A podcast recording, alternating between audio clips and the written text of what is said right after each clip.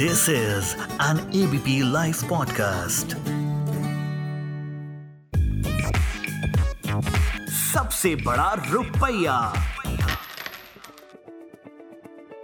नमस्कार, मैं हूँ उपकार जोशी और पिछले एक वर्ष से आपके साथ फाइनेंस व इन्वेस्टमेंट्स डिस्कस करता आ रहा हूँ। पिछले एपिसोड में हमने उन कारणों को डिस्कस किया था जिनकी वजह से इंश्योरेंस क्लेम रिजेक्ट हो सकते हैं।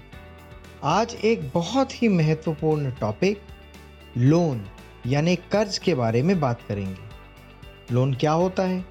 एक ऐसा अमाउंट जो एक व्यक्ति या इंस्टीट्यूशन या कंपनी या बैंक दूसरे व्यक्ति या इंस्टीट्यूशन या कंपनी या बैंक इत्यादि को दे देते हैं। अब जो लोन देता है, उसे लेंडर या लेनदार कहते हैं। और जो लोन लेता है, उसे बोरोवर या देनदार कहते हैं। जनरली हम लोग बैंक से या एनबीएफसी यानी कि नॉन बैंकिंग फाइनेंस कंपनी से लोन ले लेते हैं।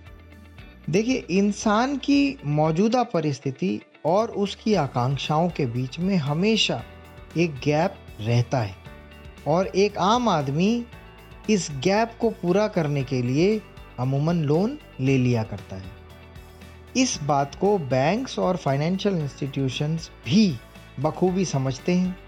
इसलिए अपने प्रोडक्ट्स को इन आकांक्षाओं को पूरा करने के लिए पोजीशन करते हैं। आपने देखा होगा कुछ एड्स में, टीवी पर या रेडियो पर, जिसमें लोग लोन लेकर गाड़ी, मकान, घर घर का सामान इत्यादि ले लेते हैं और बहुत ही खुश नज़र आते हैं। ऐसा इसलिए होता है क्योंकि उनकी जो रियलिटी और एस्पिरेशन का गैप होता है ना, वो लोन लेने से पूरा हो जाता है। और उनकी एस्पिरेशन उस मकान या गाड़ी या वस्तु को पाकर पूरी हो जाती है, या फिर शायद और बढ़ जाती है, जिसके लिए वो एक नए लोन का प्लान बनाते हैं।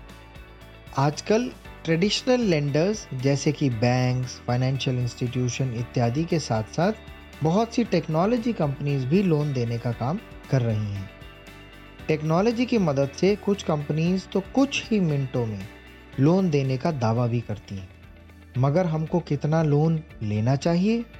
कब लेना चाहिए? किस से लेना चाहिए? किस रेट पर लेना चाहिए? और क्या सिर्फ़ अपनी आकांक्षाओं को देखकर ही लोन लेना चाहिए? या और भी कोई बेसिस होना चाहिए लोन लेने का?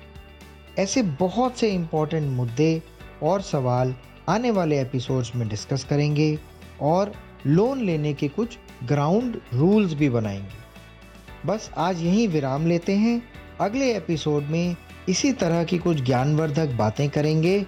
तब तक आप सब अपना खूब ध्यान रखें। सभी को उपकार जोशी का प्यार भरा नमस्कार। सबसे बड़ा रुपया।